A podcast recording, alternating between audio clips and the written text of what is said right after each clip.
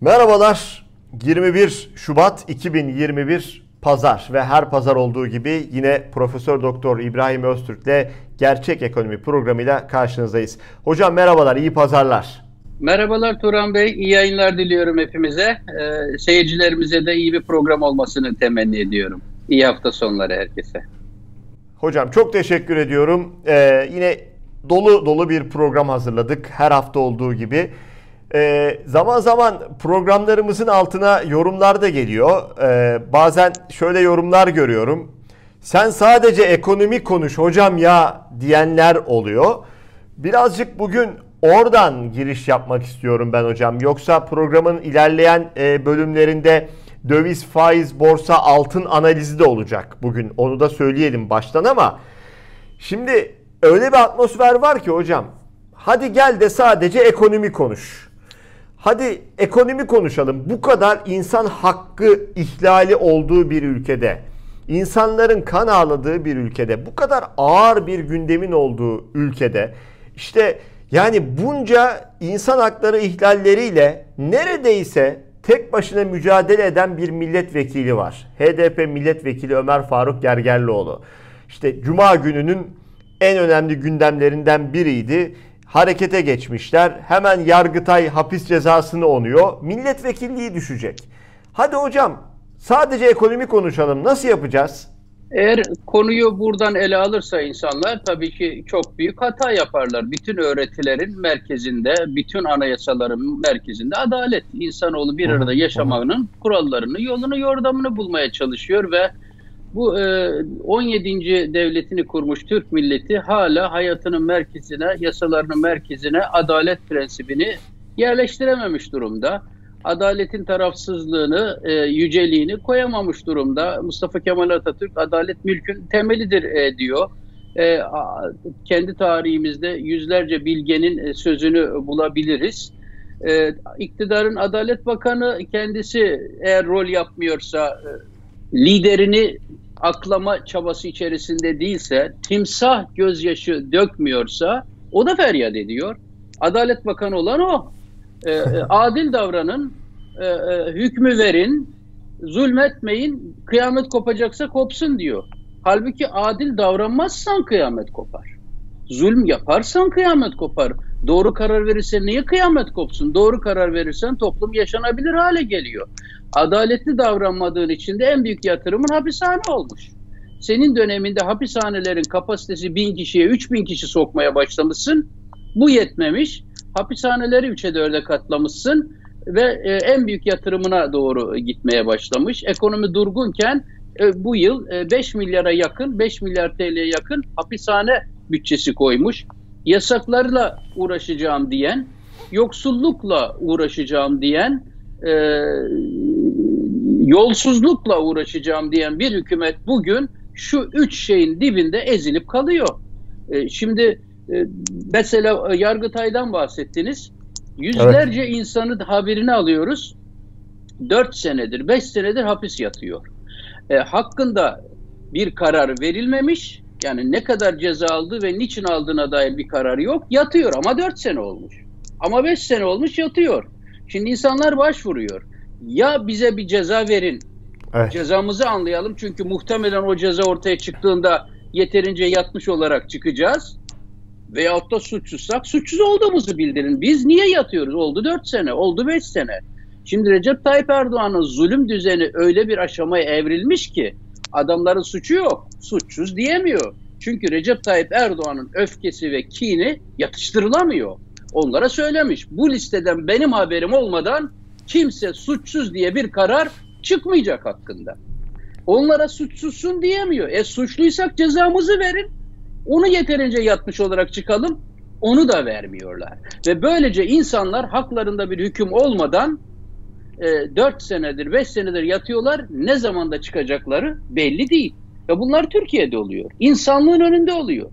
Çin zulmünü adeta yarışıyorlar Çin'in zulmüyle. E, başka boyutları var e, insanlar e, verilen cezayı bitirmişler Turan Bey. Yatmış. Demişler ki 5 sene yatacaksın. Yatmış. Bir senedir bittiği ceza yine boş çıkartmıyorlar. Niye? E, diktatörün keyfi yerine gelmemiş. Ona özel gaza, garazı var.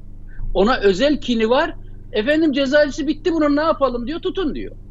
Şimdi Osman Kavala da aynı şey oluyor. Selahattin Demirtaş da aynı şey oluyor. E şimdi CHP destek vermiş milletvekillerinin dokunulmazlığını kaldırtmış. Şimdi lütfen şu Ömer Faruk e, gergerli olduğunu başlı başına ele alalım. Şimdi bir kere adam ömür boyu muhafazakar bir insan. Ömrü insan hakları mücadelesiyle geçmiş. E, İnsan Hakları Derneği'nin başında bulunmuş. Muhafazakarların bütün demokrasi sorunlarında en ön safta yürümüş. Türban sorunu olmuş, en ön safta gitmiş. E, haklarında yasaklar konmuş, siyasetten men edilmişler, ön safta gitmiş. Hapishaneye konmuşlar, en safta gitmiş. Ve bu insanlar e, muhafazakar camianın vicdanıyla, insancılığıyla, e, hadi dindarlığıyla çok bilinen bir ismi. E şimdi de e, takdir edersiniz ki çok büyük zulümler olduğu halde Ömer Faruk Gergilioğlu'nun ağzından kimseyi kıran bir üslup da yok. Hocam Hakaret evet. Yok, dışlama yok, aşağılama yok. E, lütfen şunu çözelim diyor yani. Şimdi e, Gergerlioğlu'na e, ne olacak, ne diyecekler de bakın bu öyle bir turnusol kağıdı olacak ki Turan Bey. Şimdi onun dokunulmazlığı meclise gelecek. Bunun dokun Tabii. Acaba çok merak ediyorum.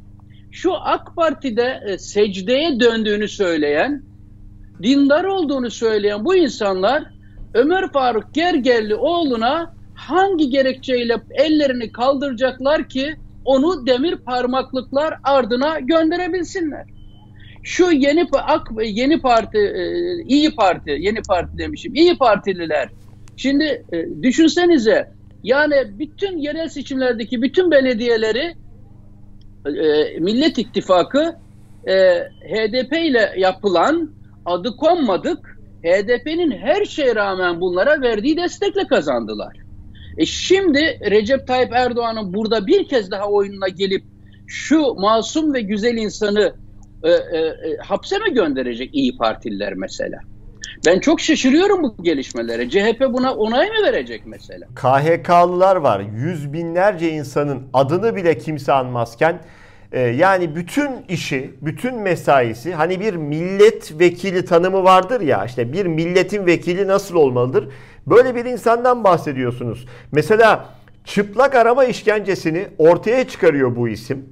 Ee, onun ortaya çıkarması sonrasında cesaret buluyor o korkmuş, o sinmiş kadınlar ve yani tek bir kesimden değil, sağcısından solcusuna, muhafazakarından cemaatçisine her kesimden kadın hatta erkek bana da yaptılar diyor ve öyle bir noktaya gelmiş ki bu iktidar bunu reddedebiliyorlar hocam. Yani bunu savunabilecek hale gelmiş bir boyuttalar. Korkunç bir boyut bu. Reddetmek bir yana e, AK Partili vekil Özlem Zengin adlı bayan e, meclis kayıtlarına geçti. E, ben baba gibi de destekliyorum demişti. Şimdi inkar ediyor. Ben evet, yani evet, o evet. türban yasağından dolayı başını açmadan diploması alamadığını 20 sene sustuktan sonra şimdi ortalığa çıkıp söyleyen o kadın mecliste hem cinslerinin çıplak aranmasının savunduğu kayıtlara girmiştir. E, Turan Bey e, bir e, diktatör başlarına geçtiğinde dindarların hangi çukurlara düşebileceğini, ne kadar vicdansızlaşıp insanlıktan çıkabileceğine dair tarihi günler yaşıyoruz. Ee, bir hepsi bir yani mesela şu her fırsatta iktidara desteğini açıklayan müsiyat, her fırsatta iktidara desteğini açıklamış olan şu sıralar biraz susmaya çalışan Askon, şu muhafazakar iş adamları dernekleri, İGİAD'çılar, şu Allah için secdeye, döndük kıbleye, yine bu akşam harika bir mübarek bir gece. Ya bu insanlar çıkıp da bir açıklama niye yapmadılar ya? Biz sizin yanınızda evet. olamayız bu şartlarda diye niye açıklama yapmıyorlar? Ee, Türkiye e, gerçekten kırılma noktası Ömer Faruk Ger Gerlioğlu ile birlikte olacak gözüküyor. Bakın size ben başka bir ilginç bir kanun hükmünde kararnamelerle ihraç edilmişlerin nasıl bir soykırıma uğradıklarına dair çok ilginç bir örnek de e, Kahramanmaraş'tan vereyim. Kahramanmaraş'ın Toros Dağları'nın eteklerinde bir e, köy var. Adı Kavşut Köyü. Şimdi bu Kavşut Köyü'nün çok özelliği var. Bu köyde 2500 2000 civarında insan yaşıyor. 400-500 hane var. Ve bu köyden sadece bu köyden 200 tane kanun hükmünde kararname ile ihraç edilmiş devlet memuru var. E, bir de iki e, devlet memuru olmayıp da işinden gücünden atılanları düşünürsek o köyden sayı e, 300'lere falan gidiyor. Küçük bir köyde 300 tane insan şu an bir zulme maruz kalıyor. Şimdi bunların hikayesi çok ilginç e, Turan Bey. Bu köyden fi tarihinde bir kişi çıkmış şehirde sırf kalabilecek bir yer bulduğu için benim hikayemin aynısını yansıtıyor. Gidip okumuş ve o köyün tarihinde okuma denen olayla ilk defa tanışmış kişi bu köyün bütün kaderini değiştirmiş. Demişler ki ha demek ki bir kalacak yer olursa bu bu köyün çocukları da okuyabilir ve or, onu taklit ederek onun kaldığı yurtlarda evlerde kalarak bu 200 250 300 tane vatan evladı okumuşlar. Hiçbirinin elinde silah olmamış. Hepsi Sunni hani iktidarın ve ortağın hoşuna gideceği laflarla söyleyelim. Hmm. Hepsi Sunni, hepsi Türkmen, e, hepsi Toros Dağları'nda e, bu iktidar. Bu arada bir şey söyleyeyim size. Cumhurbaşkanlığı seçiminde bu köyden Recep Tayyip Erdoğan'a yüzde 90 rey çıkmış. Ve bu ülke, bu e, köyün tarihindeki e, e, e, kısır döngüsünü kırıp kendi kaderini kendi ellerine alan insanların hepsi bir hırsız diktatörün deşifre olduğu olaylar nedeniyle şu an ekmek bulamaz hale düşürülmüş, itibarları yok edilmiş ve dedelerinin yaşadığı köylere, mezralara, dağlara sürülmüş durumda. Ve o köylü, yani çok ilginçtir, e, bu köylüler e, şu an e, inanın hepsi bize bir ekmek yardımı yok mu? Tarıma uygun bir yer değil. Biz mesela ben e, Trabzonluyum, bizim Çaykara'da öyledir Trabzon'da. Çok yüksek dağlık yerlerdir. Orada da insanların okumaktan başka şansı olmadığı için Orada da okuma oranları çok yüksektir örneğin. Şimdi o insanlar tarımın olmadığı, hayvancılığın olmadığı, bir imkanın olmadığı o köylere tekrar dağlara, sürgüne döndürüldü. Adeta yüz binlerce insana ya öl ya da becerebiliyorsan eline silah al kardeşim sen de dağa çık diye yeni bir dağa çıkma e, mecburiyeti insanların önüne koyuyorlar. Çok ilginç bir şey yani. Halkımızın Hocam, bu kısmı görmesi lazım bence. Bu adalet eksikliğinin olduğu ülkede e, haliyle ekonomiye dair de aslında e, bir gelişme yaşanmıyor. Bunun ikisinin iç içe olduğunu söyleyebilir miyiz hocam? Adaletin, ekonominin her bir e, başlığın. E, hiç kuşkusuz şimdi e, e, e, Türkiye'nin e, e onda biri kadar ülkelerde e, Adem merkeziyetçilik var. E, e, şehirler e, kendi e, sorunlarına karar veriyorlar. Kendi yöneticilerini çözüyorlar. Kültür otonomileri var, inanç özgürlükleri var. Katılımlı mekanizmalarının tümü önü açılmış durumda. Ama Türkiye, koca Türkiye'yi tek bir merkezden, Ankara'dan yönetilir diye bir şikayetimiz vardı. Şimdi Ankara'nın bütün kurumları da kapatıldı. Artık bir tek adamın bilgisi, görgüsü, ideolojisi ve kapasitesine göre oluyor. Ve orada kural yok, adalet yok. E ne oluyor? Kura, adaletin olmadığı yerde ekmek yok. Daha nasıl olacak ki? Bak şimdi başladı. E, patates kuyrukları, soğan kuyrukları, ekmek kuyrukları ve şimdi çok ilginçtir. Belki onu biraz konuşmamız bu vesileyle hı hı. gerekebilir. Turan Bey şimdi iktidar yönetemediği için makas acayip daraldığı için ne yapmaya başladı? işte e, e, e, yaygın market zincirlerine siz şunları şunları satmayın biraz da onları bakkallar satsın çünkü ölüyorlar noktasına geldi.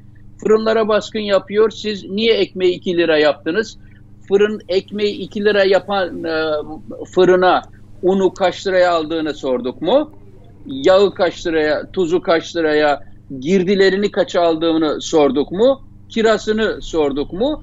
bir merkezi planlama ekonomisine döndürdü. Sen kirayı artırmayacaksın, sen işçileri çıkartmayacaksın, sen bunu şu fiyattan satacaksın, PTT ayçiçek yağı satacak ve e, bütün bunlarda gözükmesin diye sabah kalkacaksın Karadeniz'de gaz bulduk. Trakya'da 8 defa gaz bulundu ama bir türlü çıkmadı.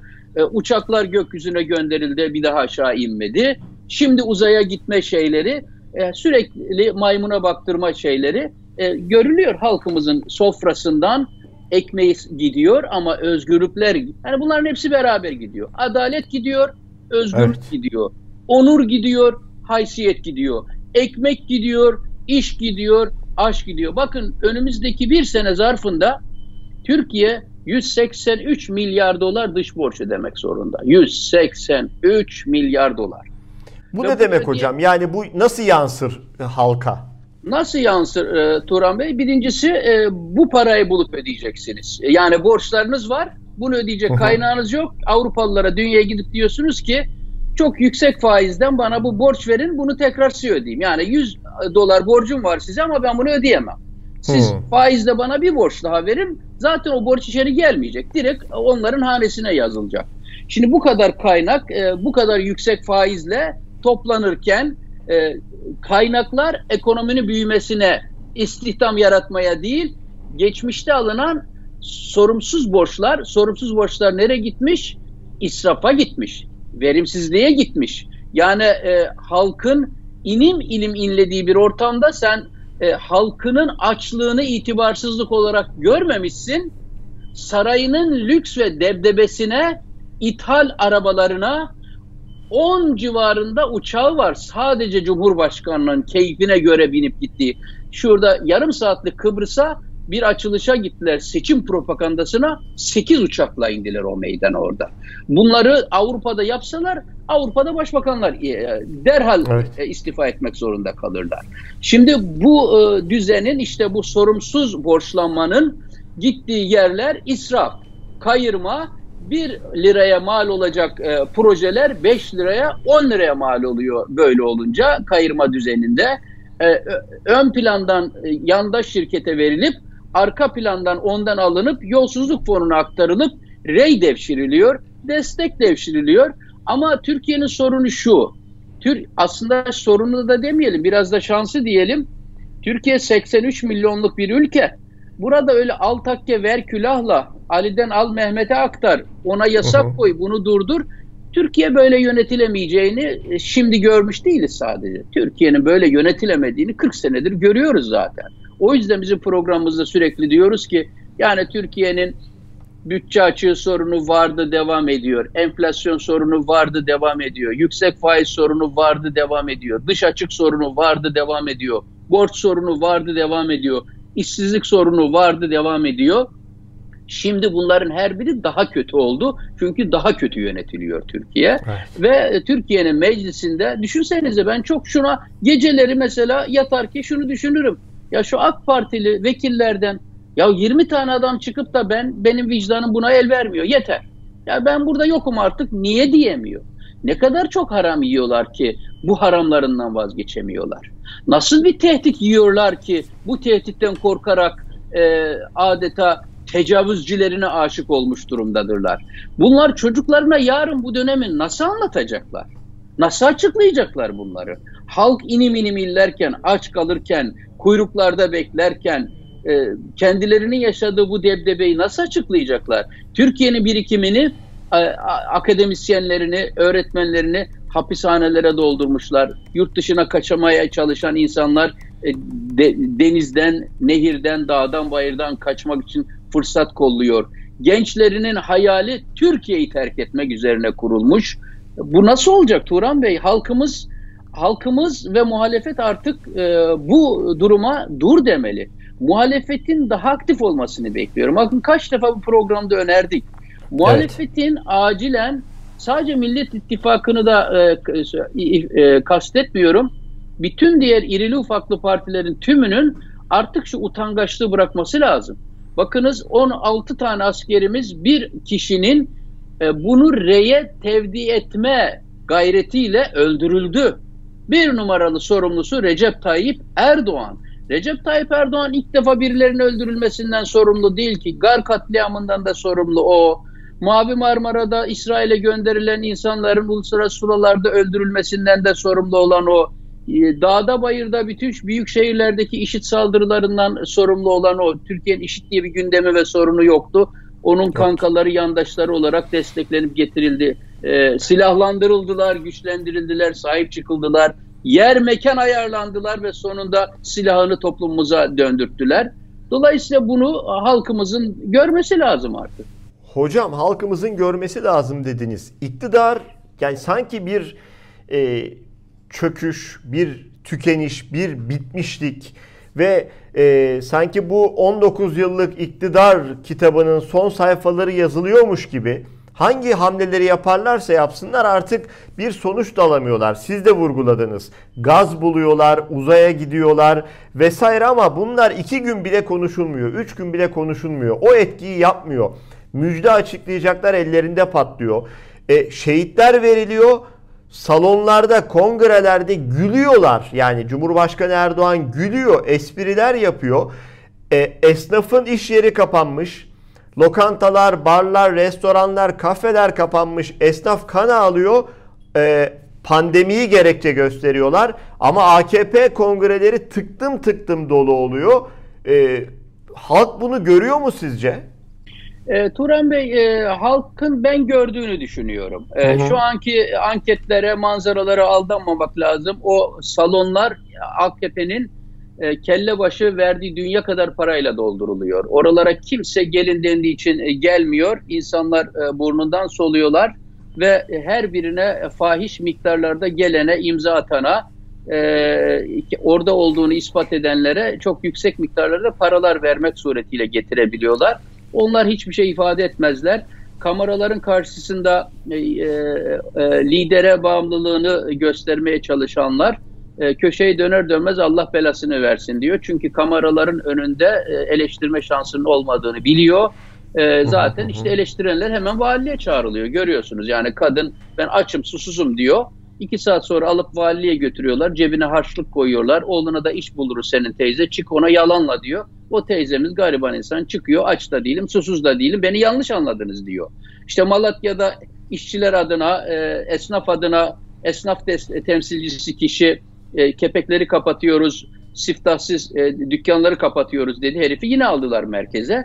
E, bu sefer e, ben yanlış anlaşıldım diye yine o kor yani tam bir tam bir Stalin vari e, konuşanın omuzların üzerinde kelle bırakılmayan bir ülkeye doğru gidiyor Türkiye.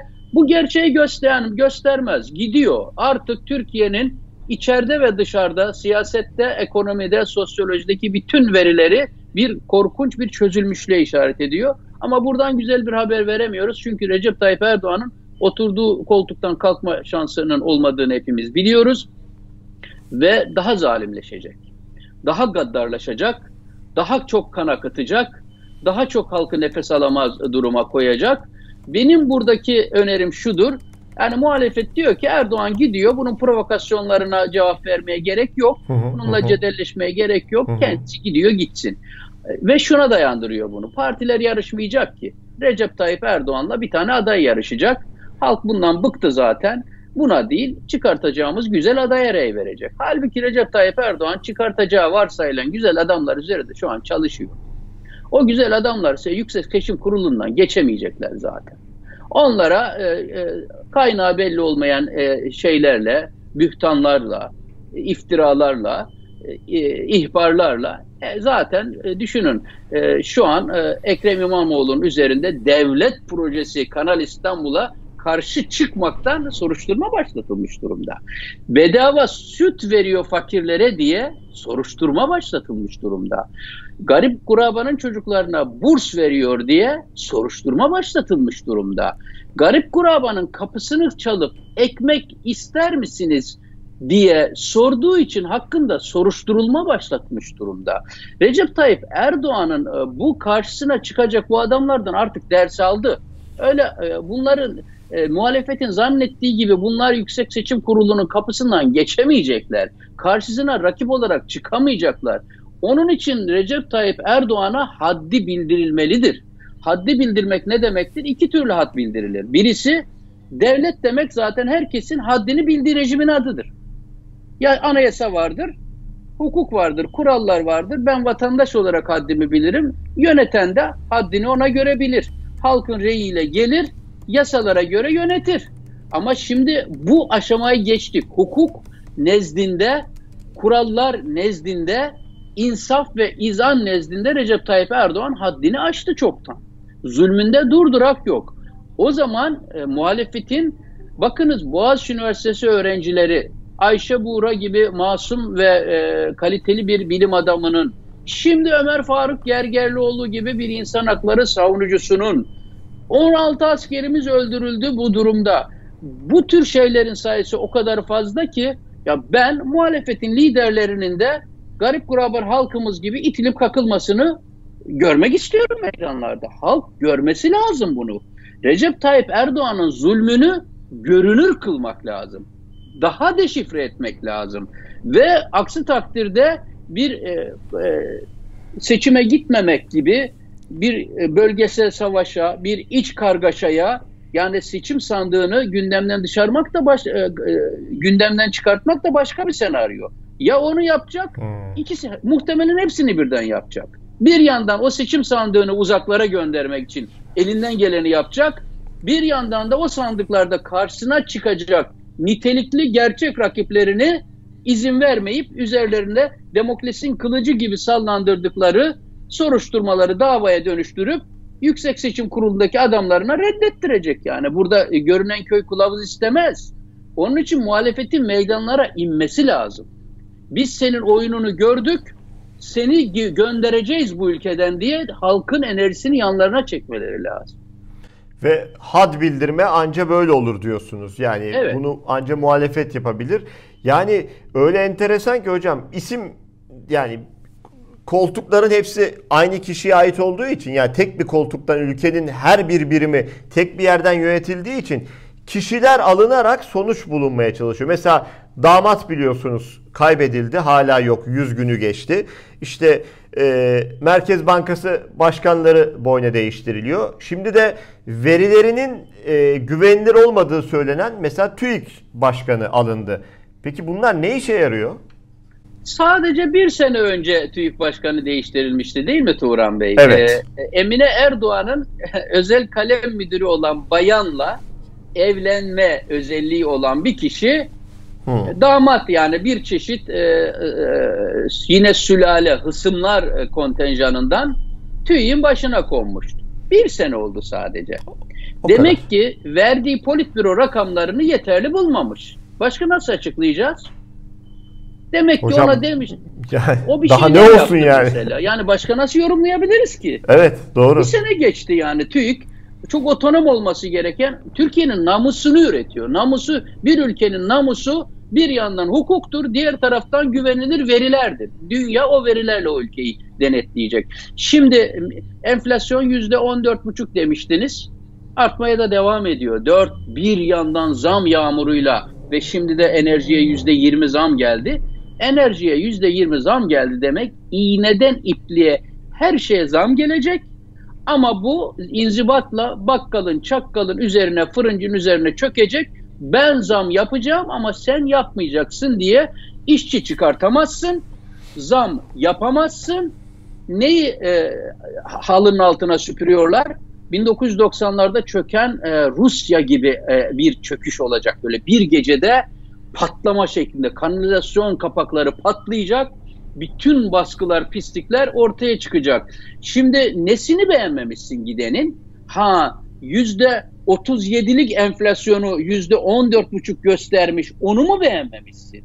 Ne gösterseymiş? Pazar yerinde halkın maruz kaldığı fiyat artışını o senin eşinin kalem müdürünün kocası olmak özelliğinden başka bir donanımı olmayan bu insanı niye görevden aldın? Peki getirdiğinin birikimine getirdiği ODTÜ ekonomi mezunu güzel bir eğitim.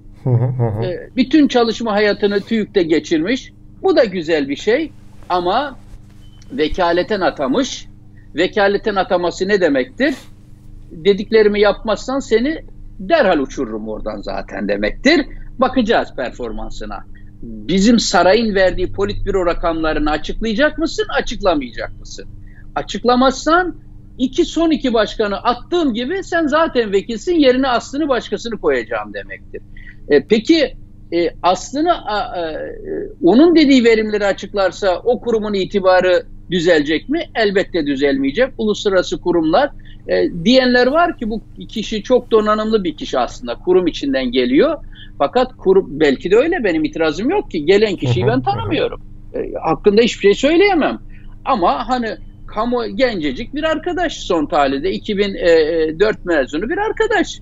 Orta yaşlarda bir insan. Yani o koltuğu dolduracak e, e, bir e, donanım, bir ağırlık var mı? Göreceğiz yapıp ettiklerinden ama orada her gelenin kovulduğu bir ortamda ben onun otonom bir kurumun itibarını kurtaracak, güven veren, saraydan bağımsız veriler üreten bir konumda olabileceğine ben ihtimal veremem. Onu da faaliyetleri e, rakamlarla açıklayacağı önümüzdeki süreçteki işleriyle artık e, görebileceğiz. Gerçekleri mi açıklıyorlar evet. yoksa oynuyorlar mı? Kovulan, mesela kovulan başkanın bir artısı vardı. Ee, çok güzel bir e, iş piyasası gözetleme hı hı. Den, e, e, ve danışman ekibi oluşturmuştu. Ben baktım o ekibe. Gerçekten hı hı. iyi bir e, son derece gıptayla bakılabilecek çok donanımlı bir ekip kurmuştu ki o ekibin gözetimi ve denetimi altında üretilen veriler e, ve e, veri üretme modelleri sağlam olsun, dünyanın itibarını celbetsin. Mesela e, ilginçtir, başkanın hamleleri başkanın götürülmesini e, doğru kılmıyor.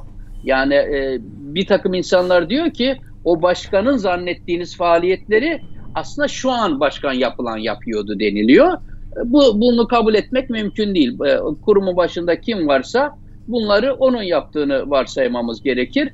Yani şu kısaca e, lafı dolaştırmaya gerek yok e, Turan Bey.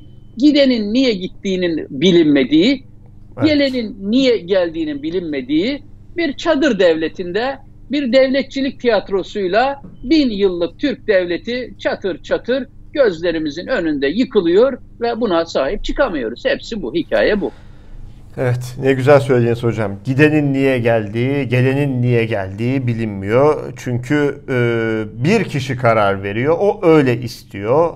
O canı nasıl isterse onu yapıyor ki Size bu bir şey programda şey biliyorsunuz Turan Bey, konuşuyoruz. İnanın, Buyurun. E, inanın bir gün şurada şöyle bir program yapabilirsek ben bir adak kurbanı keseceğim. Ne demekse artık. Yani o işlere çok da yani şöyle bir program yapabilirsek. Ya enflasyon nedir? Enflasyonu evet. çözmenin kaç yolu vardır? Evet. Enfle Türkiye'de faiz oranları niye yüksektir?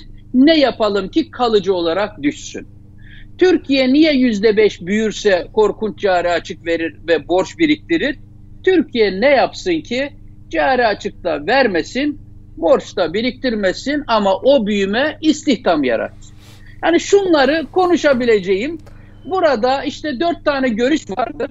Ben şu görüşteyim, şu politikaları öneriyorum. Şunları konuşabileceğimiz bir insan yani e, görmemiz lazım. Hocam bir onu Norveç'te yaparsınız. Lazım. Onu Norveç'te yaparsınız anca o programı. Yani İngiltere'de yaparsınız. Ee, tabii e, İngiltere gündemi veya Norveç gündemi. Evet. Ama maalesef Türkiye'de bambaşka bir gündem var. Mesela e, zaman zaman yine yapıyoruz hocam. Döviz, altın, e, borsa analizi yapıyorsunuz. E, bugün de isteyeceğim sizden. Çünkü e, şu anda bir e, sert düşüş var gibi ve yatırım yapanlar kaygılanıyorlar, sorular soruyorlar. Bir analiz alalım mı sizden hocam? Evet tabii bu gerçekten çünkü son yılların en belirsizliğinin çok yoğun olduğu bir aşamadan geçiliyor. İnsanlar e, şunu e, görmüşlerdi. Geçmiş yıllar çok rahattı. E, döviz artacaktı. Herkes o görüşteydi. Altın artacaktı. Herkes o görüşteydi bu görüşlere itibar edenler döviz aldılar, altın aldılar ve kazandılar. Kimisi geç almıştı, çok yüksek e, seviyeden aldı. Şimdi düştüğü için bir panik halindeler. Onlar maalesef zarar edecekler. Ve şimdi ama şimdi öyle değil. Hiçbir şey aynı yönde hareket etmiyor. Ne her şey aynı yönde düşüyor, ne her şey aynı yönde çıkıyor. Dolayısıyla belirsizliğin hat safhada olduğu için bizim haftalık bu konulara girmemiz insanlara yardımcı olabilir. Benim Öyle. görüşüm şu biliyorsunuz. E, Türkiye'de e, e, şimdi e, her taraftan homurtular yükselmeye başlandı. E, Türk lirası e, e, değerlendi e, yüksek faiz nedeniyle. Çünkü geçmişte aşırı sert düşmüştü.